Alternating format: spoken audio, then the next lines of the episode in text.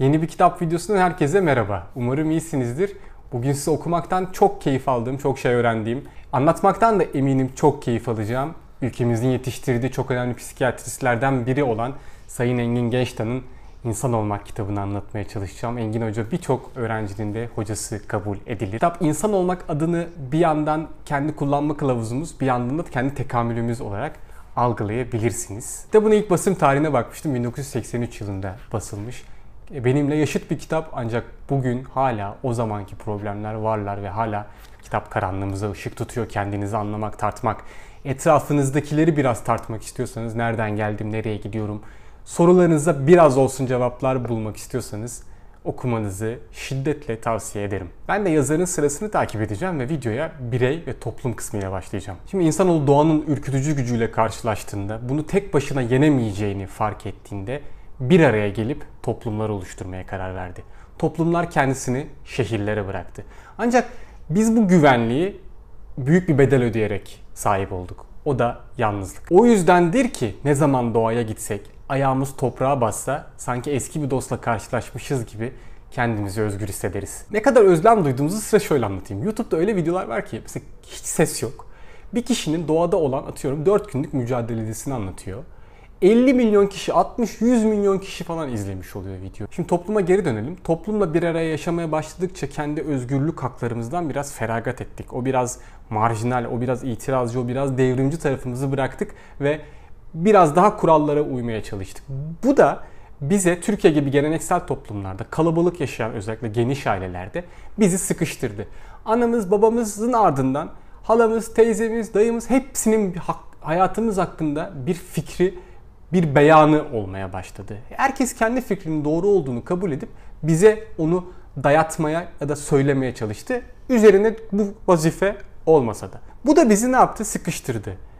Peki çağdaş toplumlarda nasıl oldu? Çağdaş toplumlarda da biz birey olarak kendi tek başımıza kalmayı öğrenmeye çalıştık. Bu önemli bir şey ama bunu da yine yalnızlıkla ödemeye başladık. Eğer bu yalnızlığı bir tekamüle çeviremezsek o zaman bunu alkol, sigara, uyuşturucu gibi farklı farklı yerlerde o boşluğu, o anlamsızlığı doldurmaya çalıştık. Çünkü yalnızlık belli bir süre sonra kendisini bir anlam arayışına itmeye başladı. Benim ilk bölümden çıkarttığım ne yapacağız? Bir defa geleneksel toplumdan çıkacağız. Kendimize yatırım yapacağız. Kendimize değer verdiğimiz şeyleri yapacağız ve kendimize değer vereceğiz. Tek başımıza olduğumuzu hayatın içerisinde, yalnız olduğumuzu, insanın yalnız bir canlı olduğunu bir defa kabul edeceğiz. Ancak bu yalnızlık tehlikeli bir yalnızlık değil. Dürtüsel olaraktan bizi iyiye götüren bir tarafı olması gerekiyor. Bizim bilinçli bir şekilde alternatif kötü yolları seçmeden kendimizle kalarak memnun olabilmeyi başarmamız gerekiyor. Bunu da e, okuyarak, bence en önemli şey okuyarak, sanata belki biraz e, vakit ayırarak, kendimize yatırım yaparak yapmaya çalışacağız. Peki böyle güçlü kalabilmekte bize yolu kim gösterecek? Önce aslında ailemiz ve bunu ne zaman gösterecek? Biz bebekken ve biz çocukken. Şimdi ikinci bölüme ana ve baba ilişkisine geçeceğim. Bireyin doğumuyla beraber en önemli ilişkisi anne ve babasıyla ama önce tabii ki annesiyle olan ilişki. Biz hayat boyu özgüvenli bir çocuk olmak, insan olmak istiyorsak o güveni mutlaka anne ve babadan temin etmeliyiz. Sadece anne ile babayı da almaktan da yetmez. O çok önemlidir ama çevreden de almalıyız. Yani yine etraftaki eşimiz, dostumuz o zaman akrabalarımızdan da almalıyız. Eğer etrafımızdaki akrabalar veremiyorsa bunu anne baba telafi etmeli diyor yazar. Kendimden bir örnek vereyim. Benim yakın bir akrabam oldukça eleştirel bir karakterdi. Hiçbir şeyden memnun olmaz, e, hiçbir şeyi takdir etmez, onaylamaz ve sizi aslında küçükken dahi şu an geriye düşüp bakabildiğimde yetersiz hissettirirdi. Ama benim babam çok iyi bir babaydı ve e, mutlaka onun açtığı bir yetersizlik bir şey varsa onu telafi ederdi ve ben bu sayede e, onun yaralarıyla, onun açtığı yaralarla çok temas etmeden büyüyebildim. O yüzden ana babalara burada çok çok fazla görev düşüyor. Şimdi bebekliğe bir bakalım. Burayı psikiyatrist Agi Haydın'ın anlatmasıyla anlatacağım. Çok güzel anlatır. Biz doğumumuzla beraber e, kapalı bir yerden açık bir dünyaya, yeni bir dünyaya gelmişizdir ve panik yaparız. Yetersizliğimiz, eksikliğimiz ortaya çıkar ve bir eksikliğe düşeriz. Anne bu eksikliği anne memesini vererek tamamlar. Yani ağız yoluyla biz tamamlanırız. Ancak burası Freud'den bir bakış açısı. Ancak e, annenin de başka ilgi odakları vardır. Yani bir kocası vardır, belki kardeş vardır, ilgi vermesi gereken bütün ilgi sizin üzerinizde olamaz. Bunu da bebek zamanla fark eder. Fark ettikten sonra ve memenin de kesilmesiyle beraber tekrar bir yetersizliğe düşer. İşte ağız yoluyla e, kaybettiğimiz bu ilgiyi belki yine ağız yoluyla kapatmaya çalışırız. İleride çok konuşuruz. İşte ben şöyle title'lara geldim deriz. E, kendimizi anlatma ihtiyacı hissederiz, hava atma ihtiyacı hissederiz ama yine de anlatarak, konuşarak bunu kapatmaya çalışırız. Ben bunu ilk okuduğumda kendi eksikliğimin farkına vardığımda artık neden yetersiz ve eksik zaman hisset zaman zaman hissediyorumun kaygısı benim için minimuma inmişti. Çünkü bütün insanoğlu için bu duygu var. Şimdi doğduğumuz anda yaşadığımız bu varoluş probleminin tek güven kaynağı anne. Anne bize bunu iyi verirse biz kendimizi güvende hissediyoruz ve güvende hissetmek bizim için en elzem şey. Ama eğer anne kaygılı olursa bebek anında annenin kaygısını sezip bunu varoluşunun bir parçası haline getiriyormuş. Ve ileride kolayca endişe sahibi olabilen, kaygı sahibi olabilen çocuklara, insanlara, büyüklere dönüşüyormuş. Bazı anne babaların çocuğun doğmasıyla beraber kızgınlık katsayıları artarmış. Tabi bu da çocuğa öfke olarak yansıyabilir. Hatta bazı anne babalar kendi bilinç dışlarındaki değersizlik duygularını çocuğa yansıtır. Çocuğun kişiliğinde istemedikleri kendilerini görürmüş. Böylelikle çocuğa yabancılaşırlarmış. Bu genelde babanın oğlunda, annenin de kızına yansıtmasıyla gözükürmüş. Peki bunu neden yaşıyor anne babalar? Esas soru bu.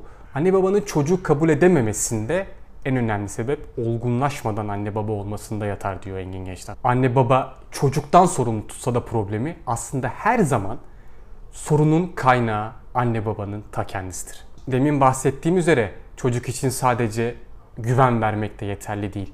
Sevgiyi hissettirmek de önemli. Birçok anne çocuğunu orada burada sevdiğini söyler. Ben çocuğumu şöyle çok seviyorum, böyle çok. Çocuk sahibi olmanın pazarlamasını yapar. Ancak çocuk için öyle değil. Çocuk söze bakmıyor. Görünürde ihtiyaç sahibinin karşılanması için hissetmesi lazım, görmesi lazım sevgiyi. İşte Engin Genç'ten burada sevmenin çok güzel bir tanımını yapıyor. Diyor ki sevmek bir başkasının gerçeğini anlamaktır diyor. Çocuğun istediği sevgi bu. Anne baba olduğumuzda çocuğu kendine özgü bir varlığı olan bir canlı olarak kabul edersek ve haklarına saygı gösterirsek o zaman sağlıklı anne baba ve çocuklar olmaya biraz daha yaklaşırız diyor yazar. Halil Cibran'ın çok güzel benzetmesini hatırlayalım. Çocuklar ok, oklardır diyor yani biz onu çeken, e, fırlatan yayız. Onu çekip bırakansa yaradandır diyor. Çocuklar bizden çok ileriye giderler ve bizden artık çıkmışlardır. Bizim evlatlarımız değillerdir. Onlar yaradanın evlatlarıdır diye çok güzel ayrı bir dünyaları olduğunu anlatır. Çocuğa sevgi, şefkat verdik, evet güven verdik ama başka şeyler de göstermeliyiz. Yaşamın içerisindeki iniş çıkışları, anne babanın göğüsleyebildiğini gören çocuk bunları ileride göğüsleyebilecek bir çocuğa dönüşüyor. Bir problemle karşılaştığında o zaman dünyaya sonu gelmiş bir yermiş gibi algılamıyor. Ayrıca anne babasının noksan yüzleriyle yüzleşebildiklerini gören çocuk da yine sağlıklı oluyor ki kendi noksanlıklarıyla zaman içerisinde yüzleşebilme cesareti gösteriyor. Bugün insanoğlu kendi eksikliklerine, yetersizliklerine bakmakta, kendini analiz etmekte hep çekingen değil mi? İşte belki de zamanında görmediğimiz şeyler yüzünden bu kadar çekiniyoruzdur. Çocuk için ayrıca ana babasındaki tutarlılık da çok önemli. Anne farklı bir şey, baba farklı bir şey diyorsa, farklı şeyler yapıyorlarsa bu da çocuk için büyük bir problem. O yüzden biz biz olalım. Muhtemelen evlatlarımıza tutarlı ilişkiler, tutarlı demeçler verelim. Çocuk için hayır kötü bir şey değil. Hayırın yalancı olduğunu fark ettiği anda kötü bir şey başlıyor. Gerçek bir hayır çocuk için kötü bir hayır değil. Çocuk için kısıtlayıcı, reddedici, engelleyici, herhangi bir baskıcı tavır çocuğun öfkesini bilinçaltına itiyor. Hızlıca itiyor çünkü çocuk bunun için çok ehil. Ama çocuk anne babayı sevmek zorunda. Neden? Çünkü anne babayı sevmezsem hayatta kalamam ve onların sevgisine ihtiyacım var gibi düşünüyorum. Ama mutlaka bu çocuk için ileride anne babaya karşı kötü hisler beslemesine sebep oluyor. O kötü hisleri ileride fark ediyor. Fark ettikten sonra bunlar suçluluk duygusuna dönüşüyor çocuk için. Daha da kötü. Suçluluk duygusu kendini değersizleştiriyor. Değersizleştirmek de en kötü şey ve kendini iyice yabancılaştırmaya, kendinden yabancılaştırmaya götürüyor zamanla bu değersizlik duygusundan kurtulmaya çalışıyor. Kurtulmaya çalıştıkça yanlış şeyler yapabilip bu duyguyu pekiştiriyor. İşte Engin Gençtan'ın varoluş suçluluğuna dönüşüyor dediği yer burada başlıyor. Bu insanlar başka insanları zamanla sevdiklerini düşünüyorlar. Beraberlikler kuruyorlar ancak bir başka insandan korkan, çekinen, ta en başta çekinen, ondan alamayan kişi aslında nasıl bir başkasını sevebilir diye kendimize bize soruyor. İşte neden sevemiyoruz diye sorduğumuzda da aslında bu küçükken annemize ve babamıza karşı verdiğimiz tepkisel bir duygudur diyor. Ne zaman ki gerçekten bir başka insan tarafından sevilmeye başlarız, o zaman bizde de bir şeyler belki öyle gelişebilir. Biz de buna karşılık sevmeyi öğrenmeye başlayabiliriz ve sevmeye çalışabiliriz, sevebiliriz, verebiliriz diyor. Ancak bu bir sevgiyle başlar gibi bir şey eklemiş. Eğer anne babamızla ilgili zamanındaki problemleri incelemezsek, onların hayat onlarla olan hayatımıza detaylı bakmaz, yazıp çizmezsek o problemler her zaman orada kalacaklar. Bu duygulardan geçebilmek için ve kendimize dönebilmek, orayı iyileştirebilmek için bunlara dikkatli bakmamız gerekiyor diyebilirim ve bir sonraki bölüme geçeceğim şimdi. Şimdi her insanın varoluşunda eksiklik duyguları var dedik. Engin Gençtan'ın çok güzel demesiyle bizler güçlü varlıkların içerisindeki güçsüz canlılardık diyor. Bu yüzden de sonraki hayatımız boyunca egemen olan insanlar üzerinde bir egemenlik ve daha bizden üstün olan doğa karşısında da yine bir üstünlük sağlamaya çalıştık. Ama sanırım lanetimiz birazcık da burada başladı. Üstün olmaya çalışmak yetmedi, kusursuz olmaya çalıştık. Mükemmel olmaya çalıştık insan olarak. Ancak bu eksiklik duygusu her zaman negatife doğru gitmedi. Bizim için sınırındaysa pozitif dürtüler sağladı. Nedir o da? Bu eksikliği kapatıp gelişmek, ilerlemek. Doğadaki her canlı gibi bu cümlenin altını çiziyorum. Eksik bir durumdan artı bir duruma geçmeye çalıştık. Ve bu bizim için çok kıymetli oldu. Ama bunlar bu eksiklik duygusunu yatsıma çabası içinde olmamız anlamına gelmiyor. Yatsımayalım. Çünkü eksiklik duygusu her zaman, her an var. Tıpkı benim bu videoyu çekerken kendi bilgi eksikliğimden yola çıkarak belki biraz video çekersem, biraz kitap okursam belki bu eksikliği birazcık olsun kapatabilirim. Bir tık olsun kapatabilirim kaygım gibi. Ama biz bu eksiklik duygusunu kabul edemiyoruz. Toplum çünkü bunu pozitif bir şekilde fiyatlamıyor. Algısı düşük eksikliğin. Değersizlik duygusu ise demin bahsettiğim bu eksiklik duygusundan çok daha farklı bir duygu. Bir defa insanı daha fazla bir şey yapmaya güdülemiyor değersizlik duygusu. Değersizlik duygusu insanın kendisini diğer insanlardan ya daha aşağı ya da daha yukarıyım gibi bir duruma sokmaya çalışan duygudur. Çocukken değer görmeyen çocuklarda gelişir. Çocukken ona özgü bir özellikle yetiştirilmeyen çocuklar, kapatılan, edilen, reddedici, baskılanıcı çocuklar, hakları gözetilmeyen çocuklar genelde değersizlik duygusuyla karşılaşabilirler. Ama gerçekleri anlaşılmış bir çocuk, değer gören bir çocuk, fikirlerine dikkat edildiğini hisseden çocuk değersizlik duygusuna daha az kapılır. Değersizlik duygusu yaşayan insanlar başkalarını küçümser onları hor görür. E, hatta ötekileştirir, eleştirir. E, çünkü kendisinden olan bir parçayı onlarda görmeye dayanamaz ve hep görür. Kendisine yansıtılan aynaya katlanamayan kişi aslında içten içe kendini de küçümsemektedir. Değersizlik duyguları yaşayan insan kendine tanımadığı değeri bir başkasına verme ihtiyacı içindedir. Bu çok ilginç. Dışarıdaki biri varsa kendinden yüksek onu yüceltme eğilimindedir. Ama bu dışarıya verdiği değer Niye ise kendi çevresindeki kişilere yansımaz. Yani en yakınlarına gitmez. Yani çoluğuna, çocuğuna, karısına, eşine, dostuna gitmez. Neden? Çünkü onları da e, nasıl onlar bana benle beraberler demek ki onlar da değersizler. Benim gibi değersizle beraberlerse onlar da değersizler diye düşünüp onları da değersizleştirir ve küçümser. Bizler o yüzden hayatın içerisinde gelişim noktalarımızı en son en yakınlarımıza yansıtabiliriz. Aslında onlara yansıtabildiğimiz anlamda bizim için gelişiyor olduğumuz anlamına gelir ama bu zordur. Bir başka tanım yapacağım. İnsanın ne olduğuyla ne olması gerektiği arasındaki hissi, tutarsızlığı, değersizlik duygusunun bir sonucudur.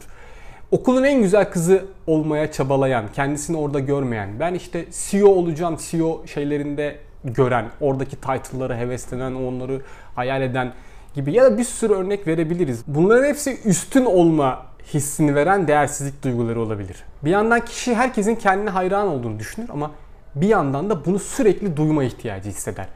Bu duyma ihtiyacını yapamazsa çevreyi duymak üzere zorlar. Değersizlik duyguları yaşayan biri kendini kusursuz sayar, mükemmele yakın sayar.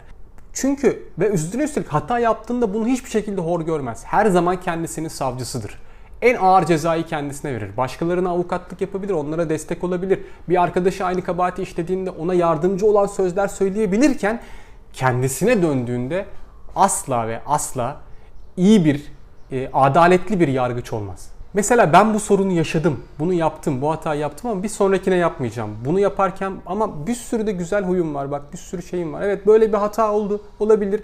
Başkaları da bu hatayı yapıyor, ben de insanım gibi gibi kendisini rahatlatıcı şeyler söylemez. Mesela kendisini her an diğerlerinden daha büyük göstermeye çalışacağı bir duygudur değersizlik duygusu. Bizim toplumumuzda da şöyle çok yansıması vardır. Mesela e, erkeklerin kalabalık olduğu bir yerde mesela birisi ben ondan daha delikanlıyım gibi bir şeyi ispatlamaya çalışır. Ben daha şey, çok da Polat Alemdar'a özenen çok kişi vardır mesela. Erkek daha erkek olarak bu duyguyu bastırmaya çalışır. Kadın da erkekliğe yaklaşarak bazen bu duyguyu e, bastırmaya çalışır. Kimisi de entelektüel bilgisini arttırarak her şeyi mantıkla çözümleyebileceğini zannedip yalnızlaşır ve değersizlik duygusu burada yaşayabilir. Üstün hissedebileceği durumlara yaklaşma çabası o görkem, hayalindeki görkem onu başka bir değersizlik duygusuna iter. Çünkü görkem ve kusursuzluk bir ütopyadır. Biraz da kendimden örnek vereyim. Belki faydası olur. Ben de kendi değersizlik duygularıma bakmaya çalışıyorum. E, hepimizin içinde de biraz olduğunu düşünüyorum. Mesela ben gençliğimde daha 10'lu 18'li yaşlar arasında daha kendimi ispat etmeye, kendimi göstermeye çalıştığım e, zamanlar hatırlıyorum. Bunlar e, sev yani iyi bir anne babanın yanında büyümüş olsam da etraftaki kişilerden demek ki o onaylanma ihtiyacını e, hissettiğimi, onaylanmadığım için bir şekilde burada bir değersizlik yaşayıp demek ki şu an geri dönüp baktığımda anlayabiliyorum. Dışarıda futbol oynarken en iyi futbolcu, oradaki en iyi halı sahadaki oynayan çocuk olmaya çalıştığımı hatırlıyorum. Ee, onu göstermeye çalıştığımı hatırlıyorum. Bu benim için önemli olduğunu hatırlıyorum. Demek ki burada bir değersizlik duygusu yaşamışım. Ee, ya da mesela bir ilişkimin içerisinde terk edildiğimde e, üzüldüğümü hatırlıyorum oldukça. E, onun bana kendimi küçük hissettirdiğini hatırlıyorum. Halbuki bir insan gidebilir, olabilir. E, onun kafasındaki dünya başkaydı, gitti. E, oradan benim kendime çıkartabileceğim bir değersizlik yok. E, ben elimden geleni yaptım, olmadı gibi bakabileceğin e, şeylere gel. Herkesin kendi bir seçim hakkı var. Ya da eskiden daha küçük yaşlarda insanları ayrıştırdığımı, kategorize ettiğimi hatırlıyorum. O kategorize bana uymayan e, kişilere negatif davrandığımı hatırlıyorum. Şimdi acı verse de hoşlanmadığımız bütün bu duygulara bakar, yazar, çizer, anlamaya çalışırsak, bunları duygularla birleştirirsek ve o duyguların içinden geçip özgürlüğe kavuşabilirsek her e, gün ve gün birazcık daha bir önceki güne göre daha iyi olabileceğimizi e, ben söylemiyorum Engin Geçtan söylüyor zaten. Kitapta da bunu zaten detaylıca anlatmış okuduğunuzda göreceksiniz. Kendi kusurlu taraflarımızı daha kolay kabul edersek, hayatı biraz daha rahat, böyle büyük beklentilerin içerisinde değil de, büyük kendimizden de büyük beklentiler içinde değil de, hayatta böyle büyük başaracak şeyler varmış gibi de değil de, e, daha rahat yaşarsak, başkalarına sevgi, değer vererek değer bulmayı da e, düşünürsek ki değer verirsek değer bulacağız. E, birazcık da biz vermeye çalışırsak, başlatırsak. O zaman bizim için işler daha kolay olabilir diyor sayın hocamız diyeyim ve ben son bölüme geçeceğim. Son bölüm yaşam ve bölüm. Valla sınırlı bir zaman verilen insanın hayatı yeteri kadar iyi yaşayabildim mi, yaşayamadım mı, hakkını verdim mi sorusu onu kaygıya götürüyor. Eğer yaşayamadıysa suçluluk duygusu hissetmeye başlıyor. Suçluluk duygusu da yine e, kendisini negatif şeylere yönlendiriyor, yabancılaştırıyor gibi gibi. Şimdi size 86.400 rakamını söyleyeceğim. Bu kitapta yok başka bir yerde bunu görmüştüm. E ama hani burada kafanızda canlanması için güzel bir örnek alacaktır. Size desem ki 86.400 TL'niz var ve her gün bu rakam banka hesabınıza yükleniyor. Ama akşam bitiyor. Ertesi gün tekrar.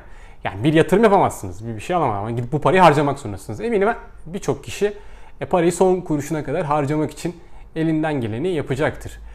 İşte e, ama zaman da böyle bir şey.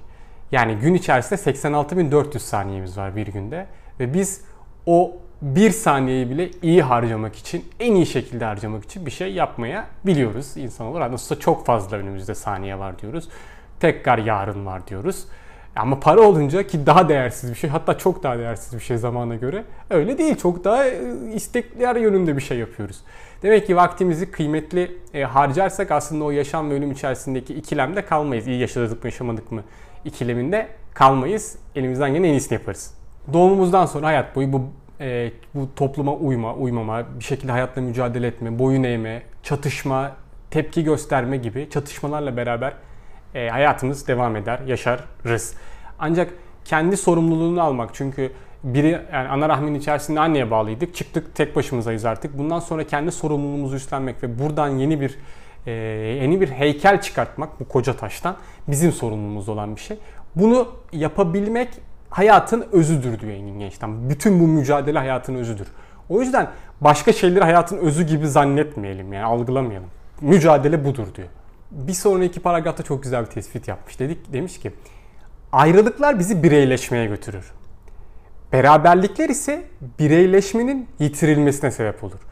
İnsanoğlu işte bu kutuplaşmaya çözüm bulmak kendi görevidir.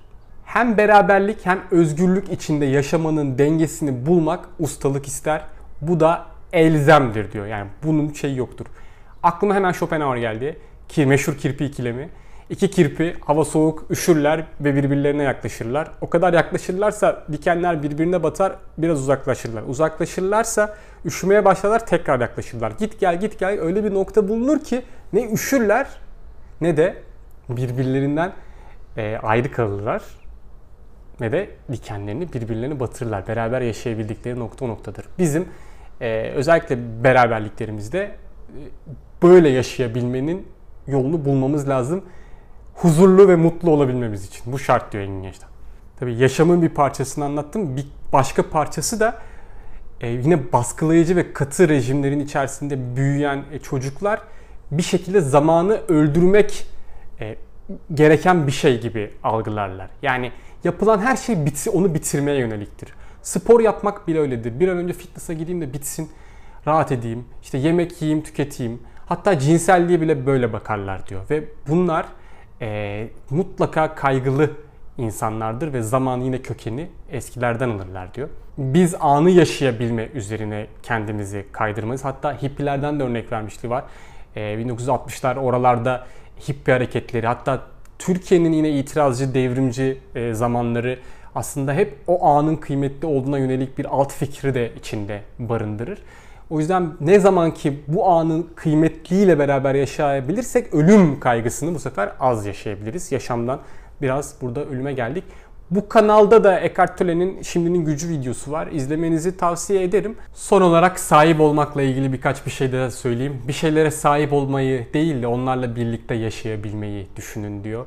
İlişkilerinize de sevgilerinize de sahip olduğunuzu zannetmeyin. Çünkü insan bir şey sahip olduğunu anladığı ve düşündüğü anda, anladığı demeyeyim, düşündüğü anda artık onu kaybetme eğilimine girmiştir. Mutluluğa bile sahip olduğunuzu anladığınız anda bir mutsuzluğa düşersiniz. Olayları seyretmek ölümü, onlara katılmak yaşamı simgeler diyor Engin Geç'ten. Ve özgür insan daha az korkar ve daha az korktuğu için de sevebilir diyor. Beni dinleme nezaketi gösterdiğiniz için teşekkür ederim. Bir başka videoda görüşmek üzere, hoşçakalın.